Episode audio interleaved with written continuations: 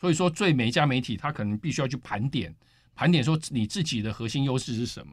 那你如果去想象空五年后，你希望你的读者是谁？然后你希望五年后你要往哪边转？据说、传说、听说、谣传、耳闻，天哪！我的世界怎么都是这种讯息啊？您收到过假讯息吗？资讯爆炸的年代，各种真真假假的讯息，我们怎么样才能够聪明不受骗？欢迎收听《新闻真假掰》，假讯息拜拜。我是黄兆辉，这里是由台湾事实查核教育基金会所制作的 Podcast 节目。Hello，大家好，欢迎来到《新闻真假掰》，我是兆辉。今天来到现场要陪伴我们一起跟假讯息说拜拜的好朋友是资深媒体人黄哲斌，哲斌好，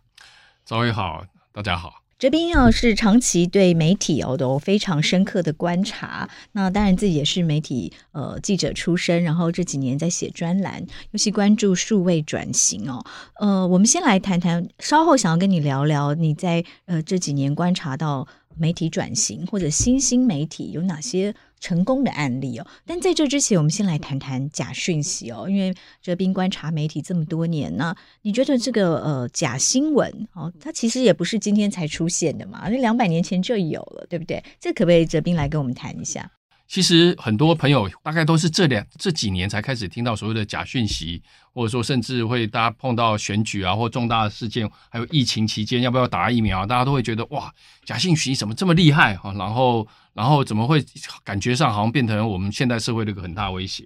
哦、嗯，其实像赵辉也也是念念新闻传播的，呃，一定知道一个很有趣的故事，就是在一八三五年，就是将近两百年前。美国那时候有一个叫做呃纽约太阳报，然后呃那个报纸原本其实是不呃呃不大，它是个很年轻的创办人办办的，可它后来变成全美国发行量最大的报纸。为什么？因为在一八三五年的时候，他们呃其中一个很重要的事件说，就是是他们在曾经在报纸上哦一系列刊登连续六天连载哦，跟大家讲说有一个英国的天文学家，而且是有名有姓哦，真的是有这个天文学家哦。然后他说，他发明一个超厉害的望远镜，可以从地球就观测到月球表面。结果不得了了，他现在一看月球表面上，他竟然看到哇，原来月球表面上有生物诶，而且有山有水有瀑布哦哦，而且他呃他还观察到上面有呃有一群所谓的像是蝙蝠人，就是就是一种生物，跟人一样是哺乳类这样。对对对，而且。而且那个腋下都会有那种蝙蝠那种翅膀，嗯、还飞来飞去，然后就吃水果啊、嗯、等等之类的。蝙蝠侠的原型。对，所以说两百年前超级英雄就在月球上呃呃呃存在了哈。然后他连续刊载了六天，而且他还有插画，我插画来辅助，这个真是太太奇妙了。就就像我们现在，如果有人跟我们讲说火星上面有有有生物啊等等之类，大家一定很好奇嘛。所以说，他连续六天刊载，然后那几天爆呃整个爆粪就冲到全美国第一名。是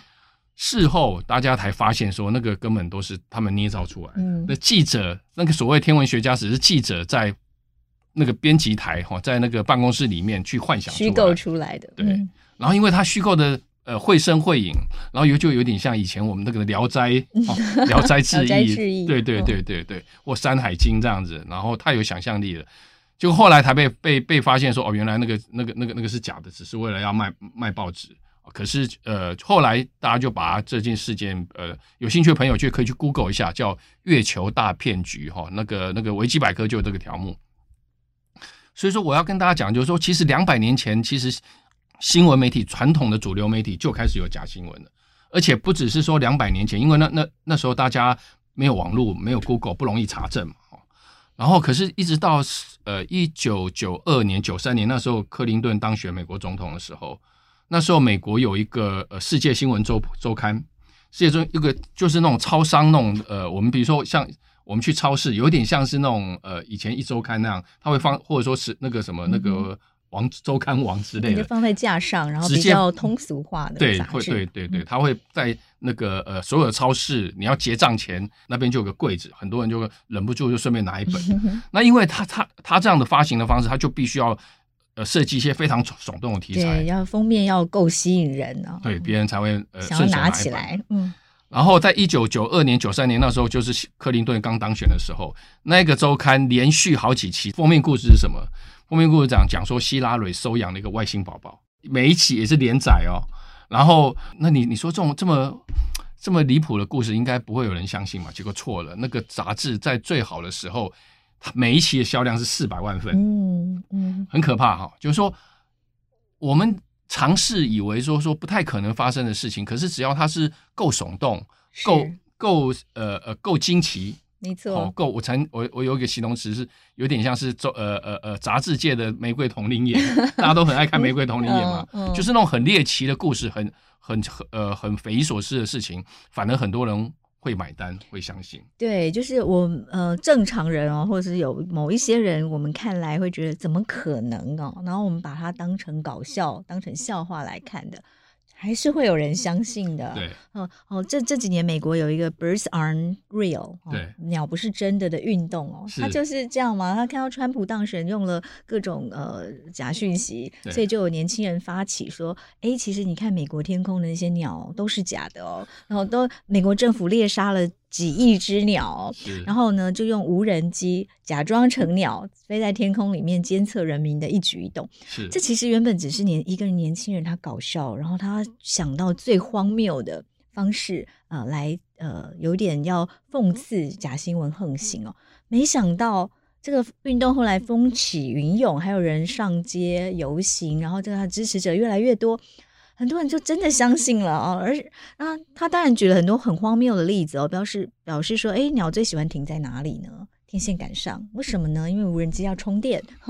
对，他就是用很很荒谬、很讽刺的方式来呃传递一个大家有一些大部分人会觉得怎么可能？可他后来发现，相信的人越来越多了，所以他到呃去年、今年才开始。出来告诉大家说，诶，这不是真的哦，这这是他的反讽哦，这是要大家提醒说假讯息的，呃，这个呃多荒谬的假讯息都有人相信，所以这真的就是呃一个社会现象哦。嗯、我们不要以为哦假讯息啊，这谁会相信啊？笑一笑而已，很好笑，然后就到处传，很多都是一开始搞笑的梗图或者是什么，可是传传到了某一些族群，他们就会相信了。对，像这几年可能真的是个我们刚才有提到，就是说，呃呃，新闻媒体在中间扮演的角色哈，就是说以前都是主流媒体，类似像报纸，刚才举的例子是报纸跟杂志，呃，它它其实是假新闻的呃呃呃呃推手，或者说它其实制制造者，制造者。嗯。可这几年网络化之后，整个主呃呃主流媒体它其实相对来讲，它的传播力道是跟以前比较起来是比较衰弱的，反而网络的呃呃变成取代。传统媒体成为大家资讯传播最主要的一个管道，管道，可是就是人性里面有一些，比如说戏虐的也好，恶恶作剧的也好，或者说甚至有一些恶意的也好，或甚至是有一些政治商业目的的这种假假讯息，就很容易透过呃呃网络来传播。像除了呃赵辉刚才讲那个有趣的故例子之外，大家可以去搜寻一下，这几年在美国还有一个呃假讯息或者阴谋论。非常也非常盛行的，就是叫做地平论。嗯，就是我们大家都已现在都已经接接受说地球是圆的，都看过很多空照的照片了。可是现在美国有有一网络上有一派在讲说错了，这些是呃呃他们那些大人要骗你们的，其实地 球地球是平的，并并不是那个呃汤马斯·弗里曼的地球是平，是他就认为是真地球是平的，而且他有一套论述，一样有一套论述，大家可以去搜寻一下，真的就是。就是我觉得这个其实是网络时代的另外一个特征啊，嗯、就是说，呃，很多人他其实是用用一些呃呃语不惊人死不休，嗯、然后或者是说他会用用一些恶搞，然后来让大家被呃呃呃让自己被注意，对，或者说甚至他有一些很多网站啊、YouTuber 啊，靠着这个呃很新奇的假新闻、假讯息来吸引点阅。对，嗯、那说到这个就不能够不提一下，说前前阵子有一个呃。亚历斯·琼斯、嗯、（Alex Jones），他是算是美国阴谋论大王。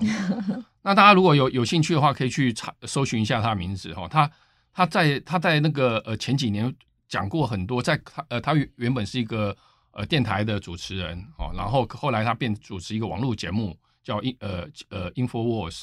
非常的红，就是有一派人就是追随他，然后他在里面讲呃呃传播了非常多的假新闻，像披萨门、披萨 Gate。还有一个呃呃，前一阵子最受到瞩目，就是他曾经在讲说，美国很多小学的校园枪击案都是假的，嗯、那些小朋友都是受伤的小朋友，死掉小朋友都是找童星来演的，嗯嗯、然后就很多人相信，所以这个这个，然后后来后来的那些呃呃罹难者，那些那些小朋友的父母，就是忍无可忍就起来控控告他。嗯、那最近前一阵子判决下来，法院判他要赔几十几十亿美金。哦，因为呢，他认为他造造成的恶性的太太重大了，就是说终于他有呃，因为他的这种呃传播假新闻的行为受到了严厉的处罚。在在这之前，他几乎他不断的在在传播假新闻，嗯、而且以他以此为获利，他用那种方法来卖卖一些商品啊等等之类。据估计，他也他的收入也也也有上亿美金之类的。那可是就是我们会觉得说，怎么美国人？怎么会相信这么多人去崇拜他，然后追随他？可是这个就是现在这个现象。不过这个故事也告诉我们，就是说，真的我们在对于一些网络上的讯息，真的一定要查证哦。不管不不管是透过事实查基金会也好，或透透过各种管道也好，真的就是我常常跟自己身边的朋友，或者我演讲的时候都。强调一点，就是说你在网络上看到为越越惊奇，或越让你愤怒，或或者是越越匪夷所思的呃呃梗图啊，或者说连讯息啊，第一个事情就是你先停下，很多人第一个不假思索就会直接转分享，嗯，对你你先去。呃呃，先控制自己转分享的的冲动，对，先去做一些简单的查证，嗯，然后否则你就是假假讯息的帮凶。是，都要先忍耐一下哦，不要觉得很有趣哦，呃，或很可怕，然后赶快传出去了。你要努力去控制你的食指，不要了马马上就未看先分享，这种是是是最可怕的。对对对，现在很多真的是未看先分享，或者是看掉标题就分享。对对对，嗯，好，对，所以那假讯息从呃，刚开始的搞笑啊，吸引点阅啦，到现在已经变成是国安危机了。嗯、啊，哲斌怎么看这个议题？对，那其实说是国安危机，并不并不夸张哦。就像那个，我们可能有些呃呃朋友也听也知道，就是说呃，瑞典它有一个机构专门在分析全世界受到假讯息攻击的每个国家的那个排行榜。台湾一直都最近几年都是第一名，连续九年，对，都是第一名。就是台湾其实境外假讯息攻击的第一名是，所以说这个其实当当然当然，就这些已经不再是单纯只有说恶搞啊，或者是想要冲爆粪啊、冲流量啊这这这样的动机，它背后其实都是有。呃，我们都都都很清楚，它是有特定的团体、特定的，甚至是呃呃某一个政府在支持的那个那个网军在在在做的一些假讯息的传播。所以说这，这这台湾真的呃某种程度上真的需要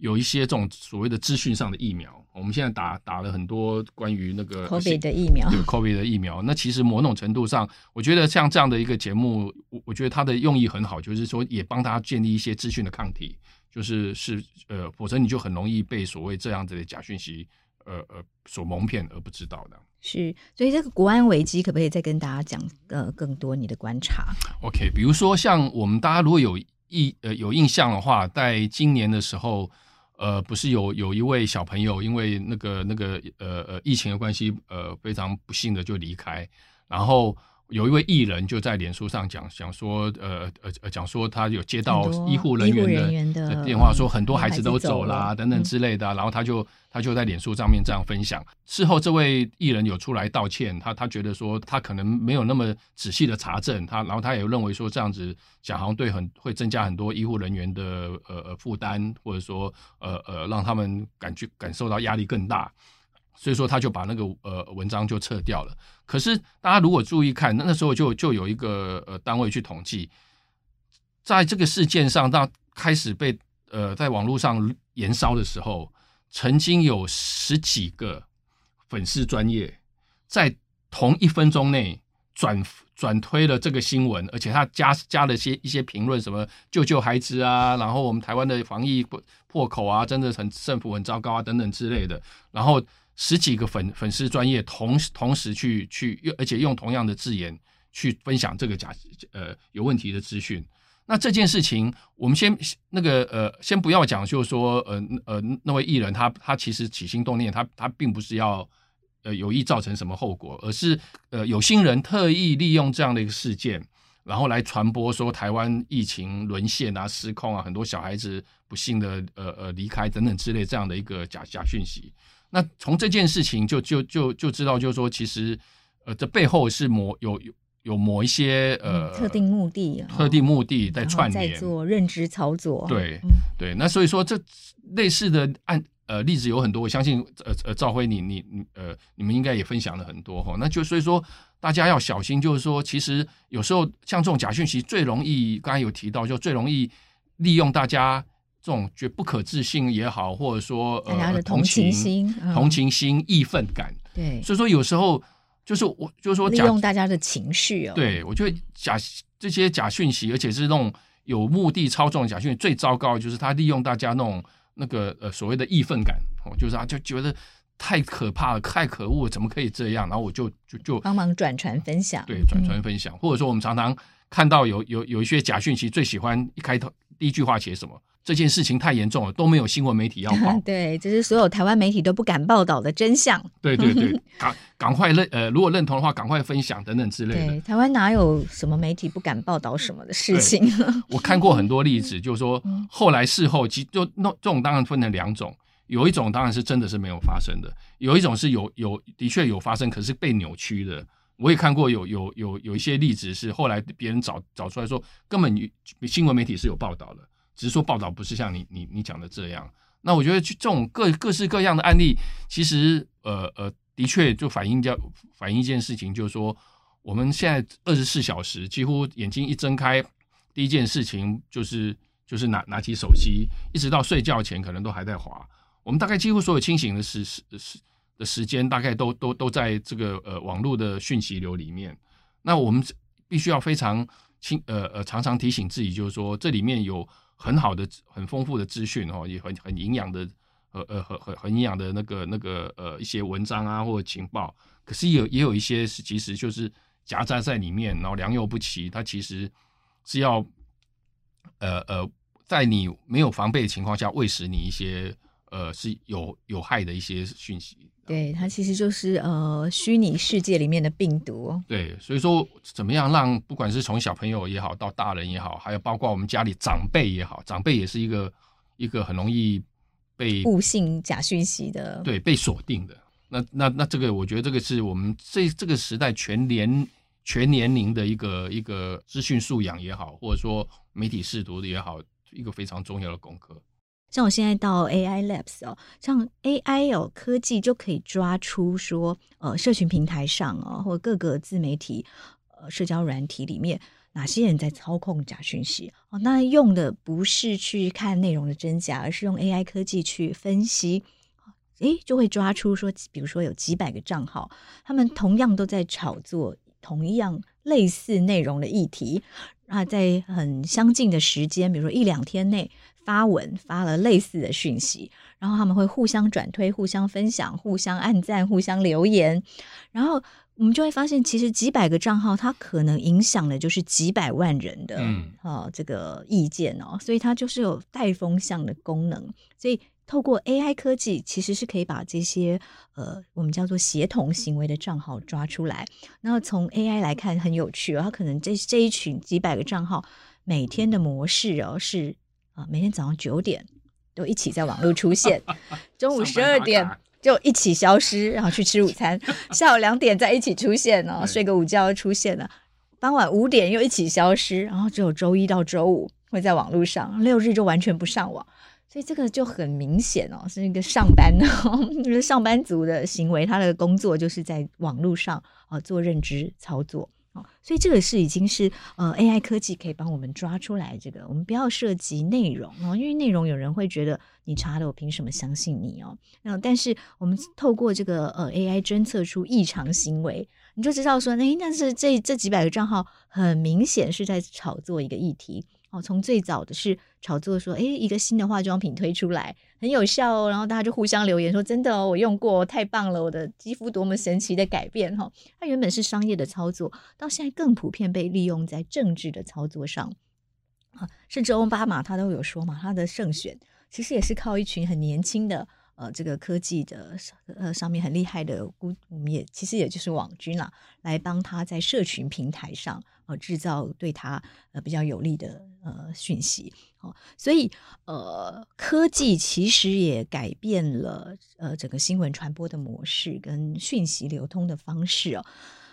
这几年呢、哦，台湾或者全球的新闻媒体其实都面临很大的挑战，尤其是数位平台的出现啊，侵蚀了大部分的获利啊。那哲斌这几年也都很积极，而且很密切、很深入的在观察媒体转型的趋势，可以帮我们做一些分享。你目前看到比较成功的媒体转型的案例，还有新的媒体啊，有什么样的形式出来？你觉得是很棒的形式？我们先来谈谈传统媒体的转型。好，呃，要接续这个话题，其实我可以从刚才赵辉在讲，就是说以呃呃，我们可以从类比时代到数位时代，它整个讯息的传播，假新闻它怎么样演变，开始谈哦，就是说我们刚才讲的那个，不管是月球大变骗局，或者说刚才讲的那个呃那个那个呃那个杂志或那个八卦杂志在炒作希拉蕊认养外星宝宝，为什么大家可能会？有可以可以想想看，说说为什么那么多人会愿意相信？有一个很重要的原因是，他们之所以能够爆红，是因为他们可以很重要原因是，他们那那时候是垄断资讯的，他们是靠着所谓的资讯的稀缺性，就是说那个在那个时代还没有网络的时候，我们回回想一下，比如说呃呃，像我爸爸妈妈他他们那个年代，你大概就是报纸就是这这这唯一的消息来源，对，那或者了了不起就多一个电视电视新闻，然后也。也也呃内容也很有限，对，那个时候电视也只有晨间、午间、晚间 三节三小时的新闻而已。对，那更早是只有半小时、嗯、哦。那所以说他们其实选择不多，所以说当当呃垄断资讯的人他有办法传播假讯息的时候，其实你是很难查证的，你是没有办法跟他进行资讯的一个交叉比对的。那可是到的数位时代是完全是不一样，数位时代。不管是呃刚才讲要等等一下要讲的说所谓的媒体主流呃新闻媒体也好，或者是说这些假讯息的传播者也好，大家是在同一个平台里面竞争。然后这个时候假讯息它会它之所以能够得逞，有个很重要原因就是以前是资讯的稀缺性，现在是资讯的过剩性，还有它的破碎性。就是说就是说呃呃呃到现在我们呃比如说像我跟我太太。我有时候我们在讨论一个重要的事情，比如说乌克兰的战争，或者说甚至呃中国的二二十大，因为我们的资讯讯息来源是不一样的，我们接收到接收接收到的呃认知的事实是不一样的。那所以说，在就是每一个人有自己的同温层，对，或者说呃呃还有一个名词叫资讯泡泡，每一个人都在自己的资讯泡泡里面，他所以说他是很容易。如果你该又在用防疫的概念来讲，如果你的呃资讯抗体不够坚强的话，其实是很容易被假假讯息攻攻破的。对，嗯、那那所以说，在这样的情况下，不管是个人也好，或主流媒体、新闻媒体要去转型，必须也要去考虑到现在这个大的传播环境是这样，那你才能够思考说，那我怎么样去去去跟这些网络上面过剩的讯息、破碎化的讯息竞争。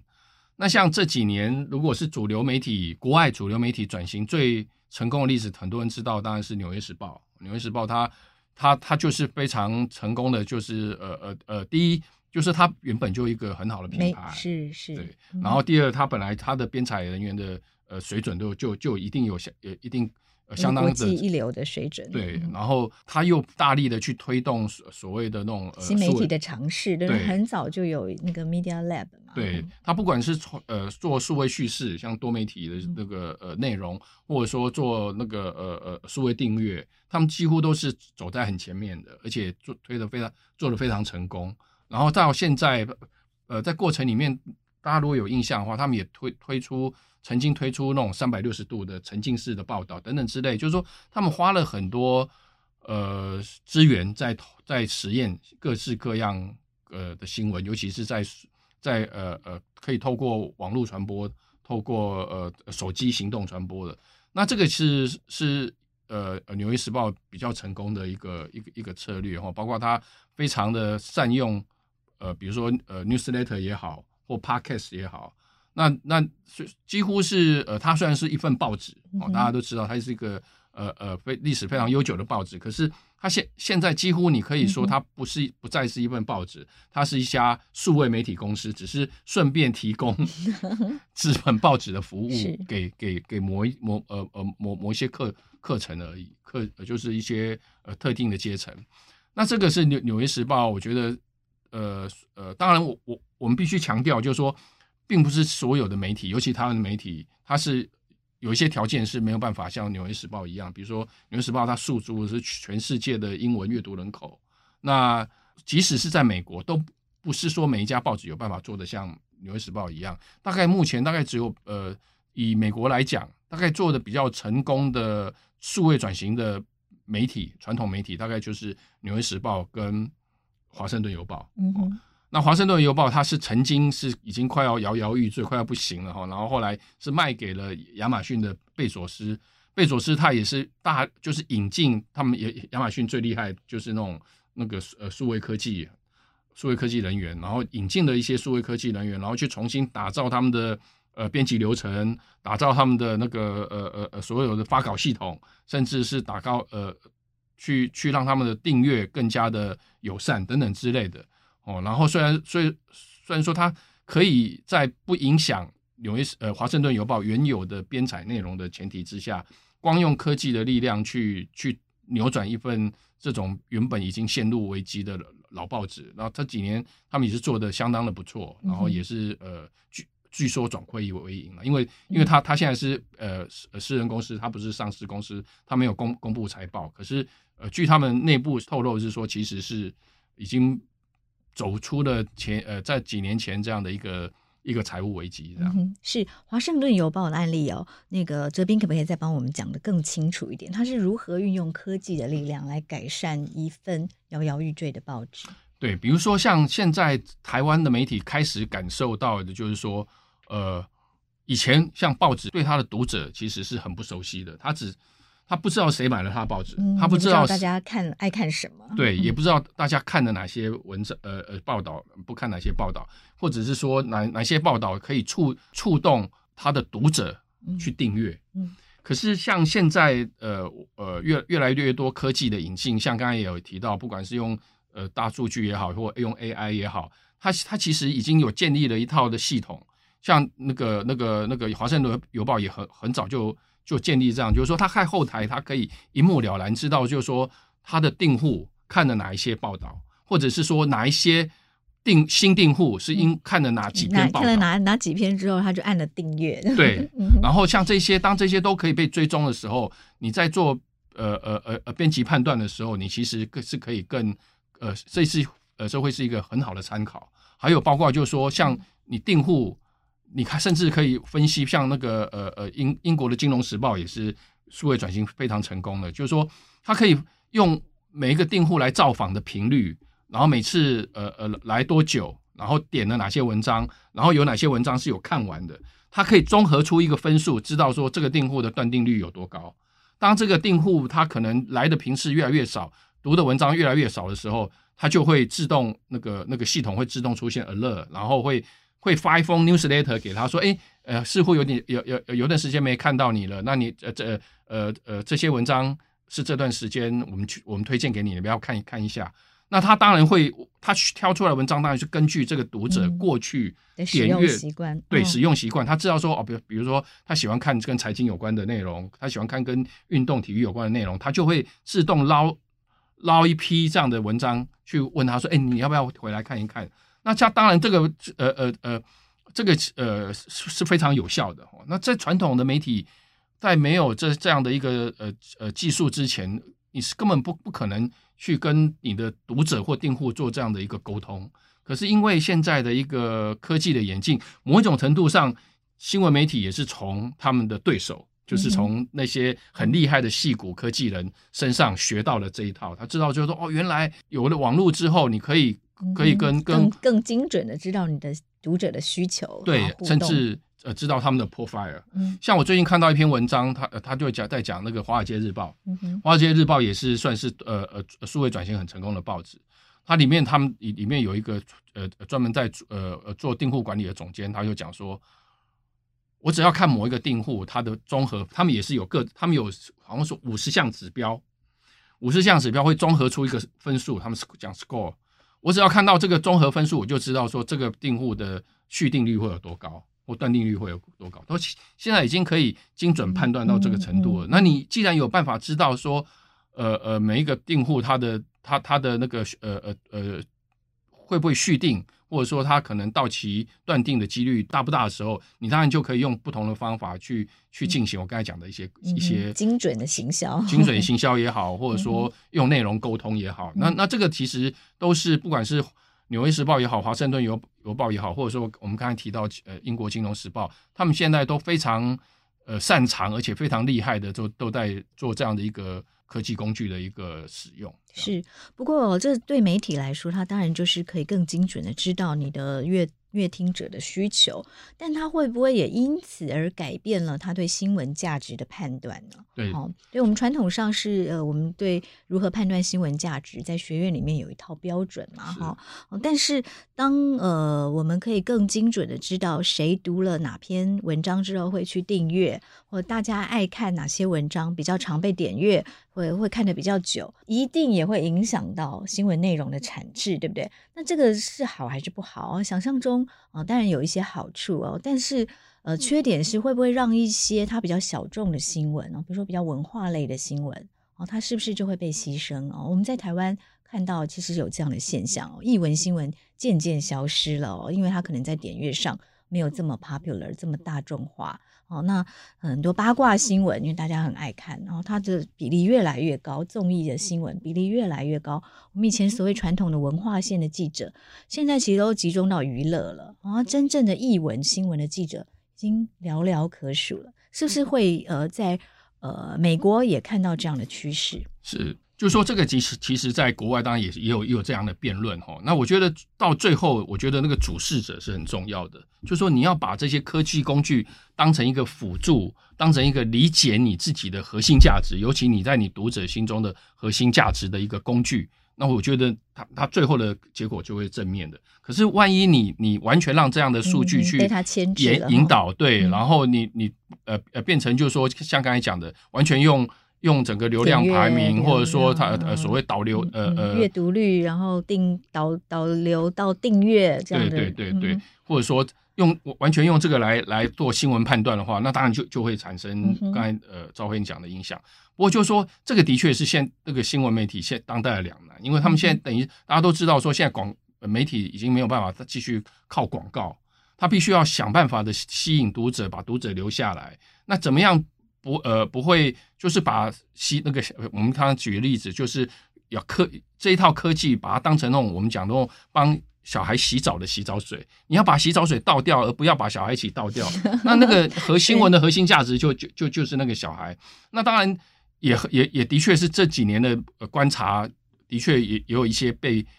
有一些案例是被批评的，就是像尤其像《纽约时报》它的社论版，前阵子之前就会被曾经被批评，就是说因为现在。在美国，在川普当选之后，那大家都知道说，很多人就赶快就跑去订《纽约时报》跟《华盛顿邮报》，因为他们是比较自由派的媒体。可是因为新订户大概都是比较偏民民主党或偏自由派的，导致于就是说，他们哦，以前他们都有那个传传统，跟台湾一样那种民意论坛，有时候会登不同的呃呃观点的文章，让他们来辩论。可是很多人也批评，就是说这些自由派媒体越来越没有办法容忍保守派的观点。嗯，所以说当你很明确知道你的读者为什么来订阅你的时候，是或者说他们讨好他们，是甚至发呃发生一件事情是说，他们有一次登了一个共共和党呃呃呃众议员的投书之后，结果一大堆人都起来抗议，包括他们内部组织也抗议。后来这个呃评论版的主编就被就是我们讲的种族比就被开除了。所以说，其实的确国呃国外也有这种辩论，就是说你完全太依赖，我们到大家都知道说，一个媒体太依赖广告收入，太依赖广告主其实是不好，会有风险。可是你完全又又又只听呃呃订户的话，然后只只只登你读者爱看的东西，这个其实某种程度上也不符合我们传统的一个新闻的核心价值。不过这个可能就是真的，我刚才讲的，就是说你主事者你必须要知道那条线在哪里，而是而不是过度的讨好广告告广告主，也不是过度的讨好你的读者。是可能要善用这样的数位工具哦。对，哦，比如说假设主事者觉得译文新闻还是重要的，那或许就是可以留意一下怎么样的呈现方式的译文新闻是读者比较爱的。是，好，那。就往这个方向迈进啊，就是改改变一下写作风格啦，啊，或者叙事方式啦，是，而不是就淘汰掉这一类的新闻。是，或者说你政策上你你还是要保那个保障名额，就是还有一些新闻是呃呃不是那么不是那么受欢迎，不是那么大众化，可是它是重要的，嗯、你你。还是要想办法把它把它留下来。嗯，就传统的新闻价值的判断还是很重要的。对，哲斌刚刚跟我们提到了他在观察国际间数位转型哦，传统媒体数位转型很不错、很成功的案例，当然也提出了一些思辨哦，让大家可以多多思考。那新的媒体呢？哦，这几年虽然媒体的环境不好，但是因为要成立新的媒体相对没那么难哦，在网络上的网络媒体哦，那而而且呃有理想、有理念的人也还是有嘛，希望。能够帮媒体找到一条路，你有没有看到比较成功或你自己比较欣赏的呃新的媒体？它大概是呃它的成功模式又是什么？是是，其实以国外来讲，这几年有几个算是呃相对成功的案例哈。那我我举其中一个哦，就是叫它叫做 AXIOS。嗯，那那这个媒体大家如果有兴趣的话，可以网络上可以去搜寻看看 AXIOS 哦，它很有意思，就是说。他非常聪明的，就是去思考我们刚才讲那个问题，就是说，当网络上面资讯是过剩，而不是而而不是过少的时候，是等于是说，呃，买方市场就是读者市场的时候，读者注意力其实是被分散的，而且被大被大量集中垄断在社群媒体上面。是，就是说，你怎么样绕过社群媒体？这过去十年。大家大概不管是台湾或者是美国的新闻媒体，最痛苦的一件事情就是脸书演算法。嗯，就是说，在过去在在大概十年前开始，脸书忽然做大，而且它非常积极的在在在操作新闻，让那个呃新闻在它的演算法里面排名提高。所以说，新闻媒体就就会吸引大对新闻媒体这个蜂拥而至哦。对，就是新闻媒体发现发现说，哇，太棒了！脸书就是我们这个时代的派报派报系统哦，它它其实就是。呃呃，主要的导流来源，所以说大量的新新闻媒体就非常依赖的他们的经营他们的脸书专业。可是忽然这几年，就是脸书不断的去降低新闻的那个演演算法的比例之后，嗯、大家就非常要你下广告，它才会增加你的触及。对，就是把把你养肥了之后，你该 养套杀。对对对，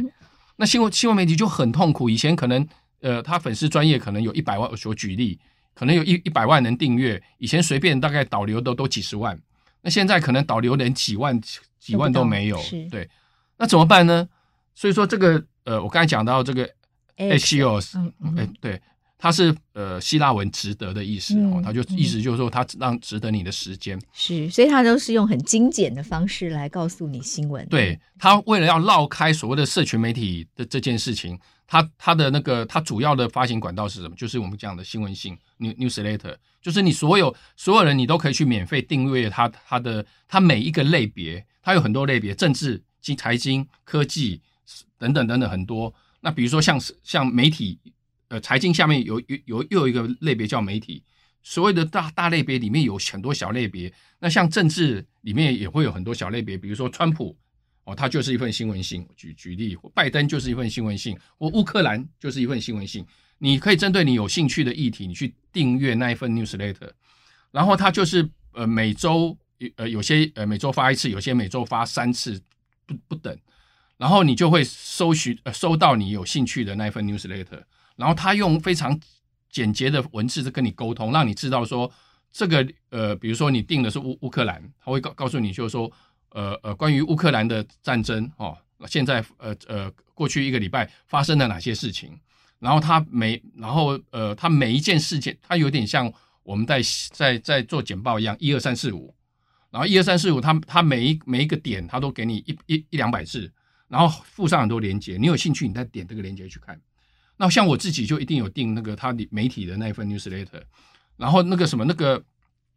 几乎可以在一份，他每一份电子报大概就只有一千多字，他会一开始就跟跟你讲说，这次电子报有，比如说有一千四百零五字，大概需要你十分钟可以看完。然后你看完了整整整份之后，你针对你有兴趣的点，你再点回他的网网站去看。然后他那那你可呃可能听众会讲说，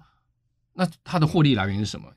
那因为他的这种媒体的形式，第一个他开信率很高，因为会定这个类别的人就表示我对他、嗯、我对他有兴趣。第二个，他呃呃他的 profile 他就是非常利基媒体，他就知道就是说，比如说你关心媒体人，我就推什么广告给你。你关心政治人，我推什么广告给你？嗯、你关心股股会市的，嗯、你定股会市 news 更精准，对，更精准。所以说他的广告非常好，广告主蜂拥而至，然后可能都还要排排档期，然后那个什么那个，他就靠着这个那个 newsletter 里面的广告。还有他网站上面也有广告，可都不多，他不会太干扰干扰你，不像台湾很多网站都是那种覆盖式，然后 然后你 你看完你还要对你以为要把它关掉，反而点开它了。对对对嗯，他他他不会跟你来来这一套，他光靠呃他光光靠这个广告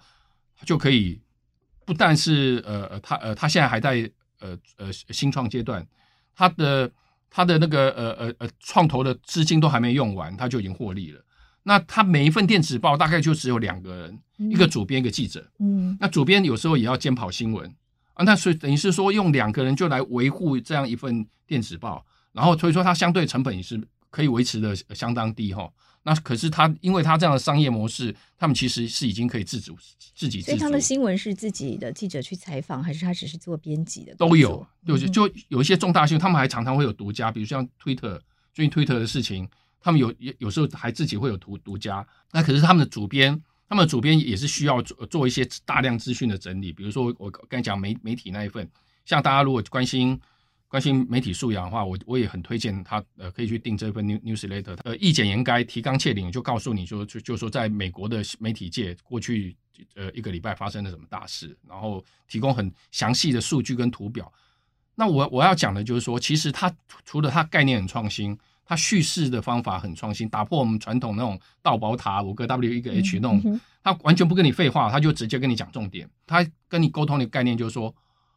我知道你的时间很宝贵，嗯，我不会跟你从风花雪月，从 三三年前发生什么事情开始讲，我就直接告诉你发生什么事。那这这一套逻辑其实也也是很有意思，就是我刚才讲，到就是说，他其实是在因应这个时代资讯过剩，大家注意力分散。然后，然后他跟，然后他就是用这种很聪明的方法跟你沟通，然后背后再加上有，我还强调一个重点，背后再加上他背后的整个后勤系统。我刚才有提到，他每一份电子报就只有两个人，他为了要让让让这个那呃，不管是记者也好，跟主编也好，他可以很轻松的操作上稿，还有插图表，他甚至有一套简很简单的制作图表的系统，你只要输入数字，它自动会产生一个很漂亮的图表。它背后是这样的一整套的一个呃呃，既有这种呃人也有科技，然后它非常非常好的呃把它混混合在一起的时候，就促进了，就是说这个其实是跟我们以前传统我们刚才讲的那《纽约时报》啊、《华盛顿邮报》的那种思维是完全不一样。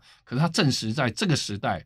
数位时代，它这样的一个新创媒体，一个原原生的媒体，它是成功的。嗯哼，是，所以它的科技跟呃人的力量的结合，哦，这边这个哲斌可不可以再举几个例子？就是我刚才有提到，就是说其实他非常聪明的，就是说他一方面他有原生原生资讯，他有他会采访新闻；另外一方面他会聚合资讯。聚合资讯的意思就是说，他他收集了很很多在这个领域里面最重要的事件，然后他他会找出一些关键的数字。那这个这个背后其实都会有一些科技工具去帮帮忙他，因为他可能有资料库，他还有有有有有其他的东西，然后然后他几乎可以就是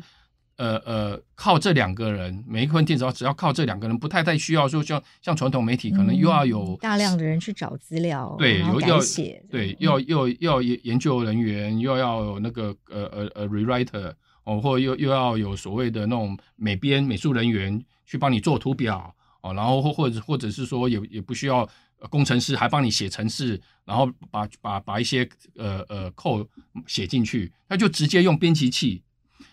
一个我我我必须说，所有的数位媒体数位媒体，有不管是传统媒体转到呃呃呃呃新媒体，或者说原生的新闻媒体，它要成功有一个非常重要，就是它的后台的编辑器好不好用，它编辑系统好不好用，这个就可以带带回到上一段讲的那个《华盛顿邮报》。《华盛顿邮报》有一个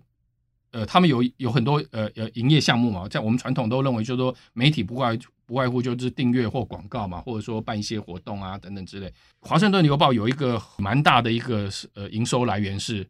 就是在编辑，他开他们自己开发一套。非常好用的编辑器，嗯，那因为我去卖给其他媒体，对，呃，不是卖，是租啊，租给其他的媒媒体，那其他媒体就不用花那么多力气跟去开发，去开发，嗯，然后他就可以每个月跟他收租金。那那你说这个是其实就是就是一个科技辅助的力量哦，就是说就是说呃，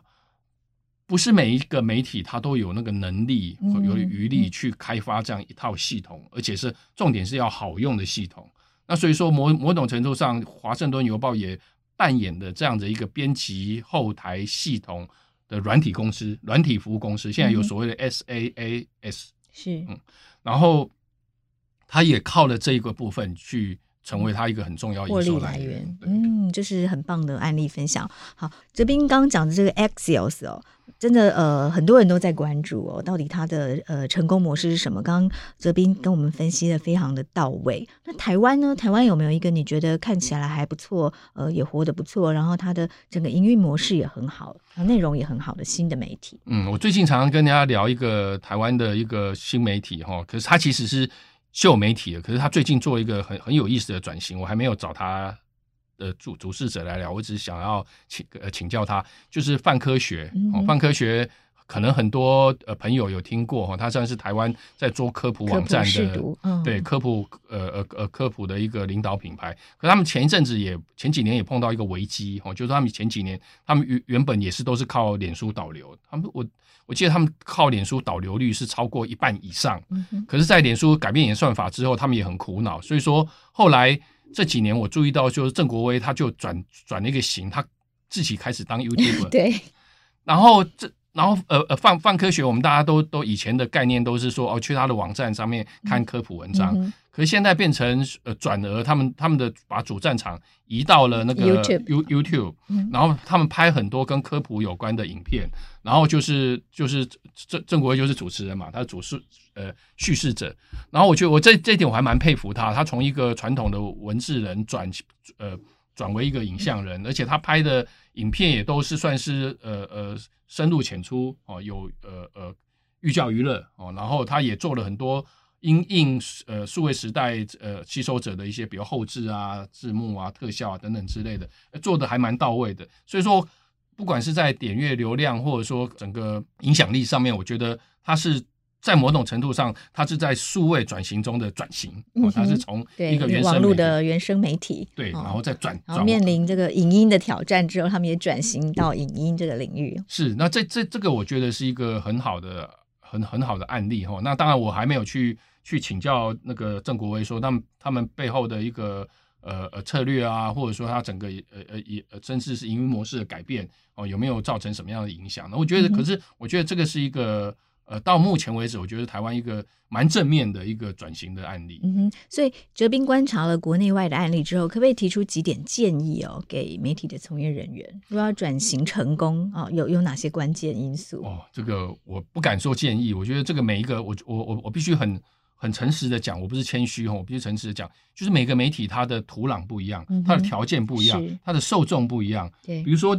呃呃，联合报他们也是一直努力在做转型。那可是联合报，因为它它的过去的品牌的品牌的那个那个太强烈了，风格，然后品牌的也好，风格也好，对，或组织也好，或者它传统的一个核心读者也好，它它它转型，它必须要有它自己的一套方法，它可能就没有办法套用呃呃纽呃纽约时报，或也没有办法套用呃呃呃那个泛科学的例子，所以它的品牌可能是它的优势，可是也可能是它转型的时候的某一种负担啊，或者说对，或者说。怎么样把把资产的部分去优化，然后怎么样去去面对它比较负担的部分？我觉得苹果日报也做了一个很好的示范哦，不是不能说好了，对不起，应该说是让人家遗憾的示范，就是说它显然就是没有去成功的转过来嘛。那所以说，对每一家媒体，它可能必须要去盘点盘点，说你自己的核心优势是什么？那你如果去想象空五年后。你希望你的读者是谁？然后你希望五年后你要往哪边转？就像刚才方科学讲，他们很勇敢的从一个文呃文字型网网网网站转为一个影音的自媒体，有一点像已经有一点半半自媒体的一个，就这个这个就是他去盘点自己的自身的优势跟危危机之后，他们下的判断。那我觉得每个媒体可能都必须要做这件事情。嗯哼，是。那所以今天如果是一个新的媒体呢？他他呃，假设今天有人想要创立一个新的媒体，你觉得大家应该要注意哪些关键的点？我觉得第一个当然最重要就是说，你必须要去看整个现呃现在所有的媒体市场，尤其是在网络上媒体市场，有哪些哪哪一个洞是是没有人去做的，没有是最弱的。你不要比如说已经有有一个郑国威在做。做科普的 YouTuber，那我还要去做一个，我还要去跟他去重复去填这个洞。那你当然你就要必须要做的比他好，好而且好很多，你才有办法呃获得更好的成成绩。就是说你必须要去找一个，就是说现在哪一个资讯缺口最没有被满足，然后怎么样被满足，然后就就刚才讲那个 AXIOS 那个大那个那个网站那个例例子一样，就是说。你必须要找到对的方法，用对的方式去去找到这个还没有被满足的这群人，然后用正确的方法去跟他沟通，然后吸引他，然后保持一个亲密的关系。这个关系是很重要的。我觉得这在这个时代，你必须要跟你的读者发生关系，而且是正面的、长久的关系。那你